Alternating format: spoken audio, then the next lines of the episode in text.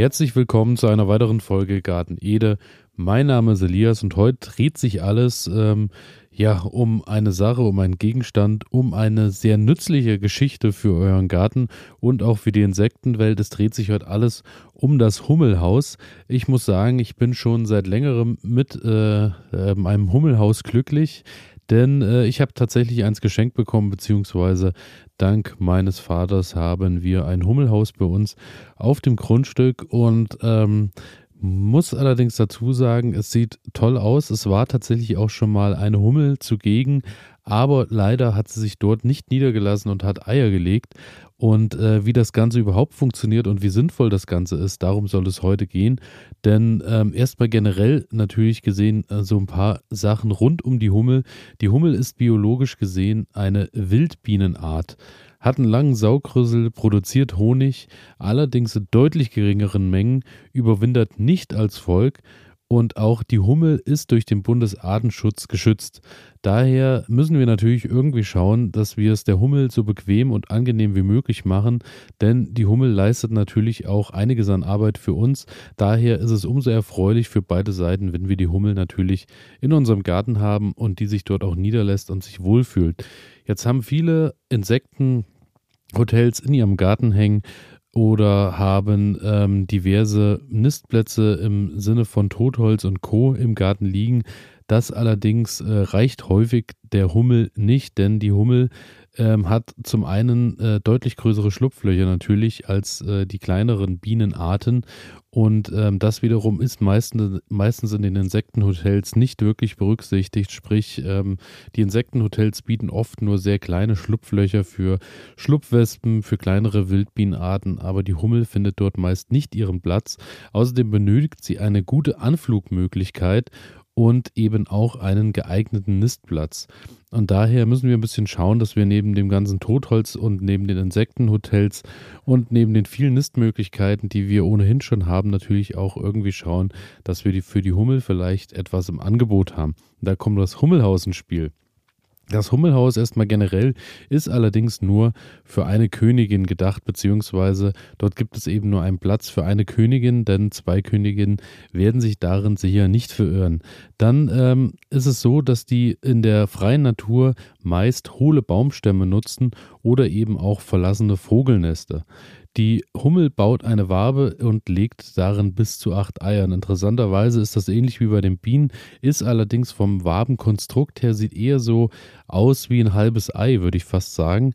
Und ähm, ja, die legt dann eben bis zu acht Eiern, eine Königin. Im Anschluss schlüpfen dort die Larven und ein Volk kann sich tatsächlich über das ganze Jahr auf bis zu 500 Tiere heranwachsen bzw. vergrößern.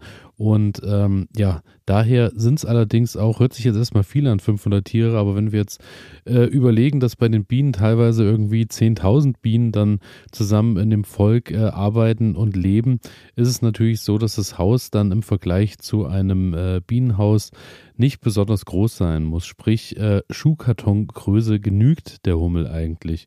Das Ganze sollte natürlich aus Naturmaterial sein, denn dort fühlt sich die Hummel wohl. Es sollte äh, trocken sein. Und es benötigt, wie bereits anfänglich erwähnt, eine kleine Start- und Laderampe. Und das wiederum unterscheidet natürlich auch äh, das Insektenhotel oder auch ähm, ja, das Wildbienenhaus da so ein bisschen äh, davon, denn die Hummel benötigt wirklich so einen kleinen Steg, äh, wo sie starten und landen kann. Und äh, das Einflugloch äh, benötigt eine Größe von 20 Millimetern ungefähr. Und ähm, dann sollte es eigentlich möglich sein, dass die Hummel sich in euer Häuschen äh, hineinfindet und hineinbegibt. Allerdings ist natürlich dann noch die Frage nach dem Standort. Der Standort wiederum sollte nicht in voller Sonne liegen, sondern sollte eher in einem schattigen, ruhigen Plätzchen sein. Bei uns im Garten ist das so, ähm, dass das Hummelhotel so ein bisschen an der Hecke steht, auch ähm, ja, so in einem Gebiet, wo dann doch auch die Hecke so hoch ist, äh, dass da auf jeden Fall genügend Schatten über den ganzen Tag drauf fällt. Gerade im Sommer sollte es natürlich dann auch so sein, dass es nicht allzu heiß wird. Und ähm, außerdem sollte es natürlich auch ein bisschen geschützt stehen, dass es so ein bisschen ihre Ruhe hat. Die Hummel ist jetzt nicht unbedingt dafür bekannt, dass sie viel Action und Party benötigt. Daher, die braucht so ein bisschen einen Rückzugsort. Das Ganze sollte auch auf Bodennähe sein. Ist jetzt auch nicht äh, so wie bei den Bienen, dass man die so ein bisschen nach oben stellt. Klar, auch äh, aus dem Grund, dass man natürlich auch ein bisschen rückenschonender arbeiten kann, wenn man da am Ende auch äh, ein bisschen hantieren möchte mit den Waben beziehungsweise mit dem Honig. Bei der Hummel kann das Ganze alles auf Bodennähe eben stattfinden. Die, ähm, äh, das Hummelhaus sollte natürlich nicht bewegt werden, denn äh, die Hummel findet sonst ihr Loch nicht. Und da muss ich sagen, das kenne ich auch von meinen Bienen so, dass ich oft, äh, beziehungsweise es gerade so am Anfang, wenn man dann so ein bisschen ähm, ein neues Volk integriert und dann eine neue Kiste aufstellt und die sich so langsam einfliegen, sieht man häufig dann wirklich, wenn die neue Bienenkiste wirklich nur um 10 cm, 15 cm verrutscht ist nach links oder rechts, dass die Bienen sich wirklich dann genau an den Punkt setzen, wo eigentlich das Einflugloch gewesen wäre und ähm, wirklich dann so ein bisschen Probleme haben, ihre neue Schneise zu finden. Daher, also wenn ihr das Loch beziehungsweise euer Hummelhaus mit dem Loch stehen habt, dann lasst es bitte auch an gleichem Ort und gleicher Stelle stehen.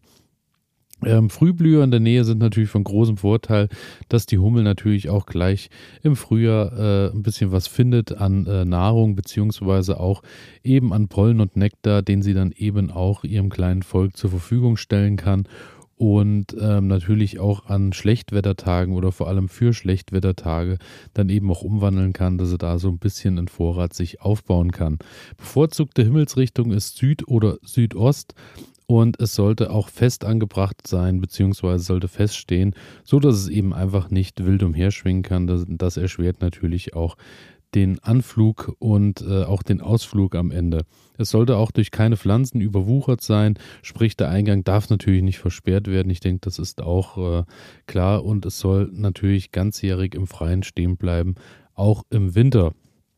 Ja, und äh, im besten Fall ist es natürlich so, wenn die Hummel irgendwann wieder auszieht, vielleicht auch äh, dann mit ihrem Volk wieder auszieht und das ist dann eben auch jährlich der Fall, dass die sich dann wieder neue Orte, neue Stellen suchen, dann ist es so, dass wir dann natürlich danach auch ein bisschen ähm, das Hummelhaus so ein bisschen sauber machen müssen und dann ähm, ja im Anschluss wieder alles vorbereiten, dass wieder eine neue Hummel hier ihr Häuschen findet.